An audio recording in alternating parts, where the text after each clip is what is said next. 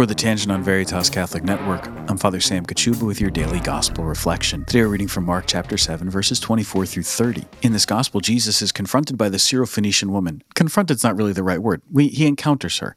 So let's start there. He encounters this woman. And actually, the reason that we use the word encounter rather than confrontation is that she comes asking for something, and Jesus at first does nothing. This seems like a very strange thing to do. We know we've talked about this before how Jesus loves everyone, and if Jesus loves everyone, why would he ignore someone?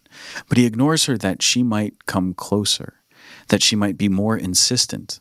And there is the encounter as she realizes that she has to work a little bit for this. She now comes to Jesus, who pays attention to her but who engages her in conversation. This is again why the word encounter is so important. He engages her in a conversation about what it is that she is looking for.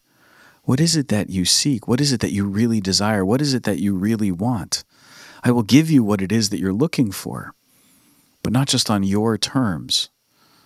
Rather, I want to see where your faith really lies. Sometimes we approach Jesus as though he's magic. He's just going to give us things and he can wave his magic wand and take care of everything that we need. The Syrophoenician woman, though, doesn't see Jesus as magic.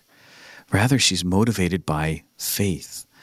And she says, I'll even take the scraps. I'll even take what's left over. I know that I'm not of the people of Israel. I know that I'm not of the chosen people. And so, through this woman, actually, Jesus is able to reveal more completely his plan and his mission that he has come not only to the lost sheep of the house of Israel. But through the lost sheep of the house of Israel, he has come to bring salvation to the world.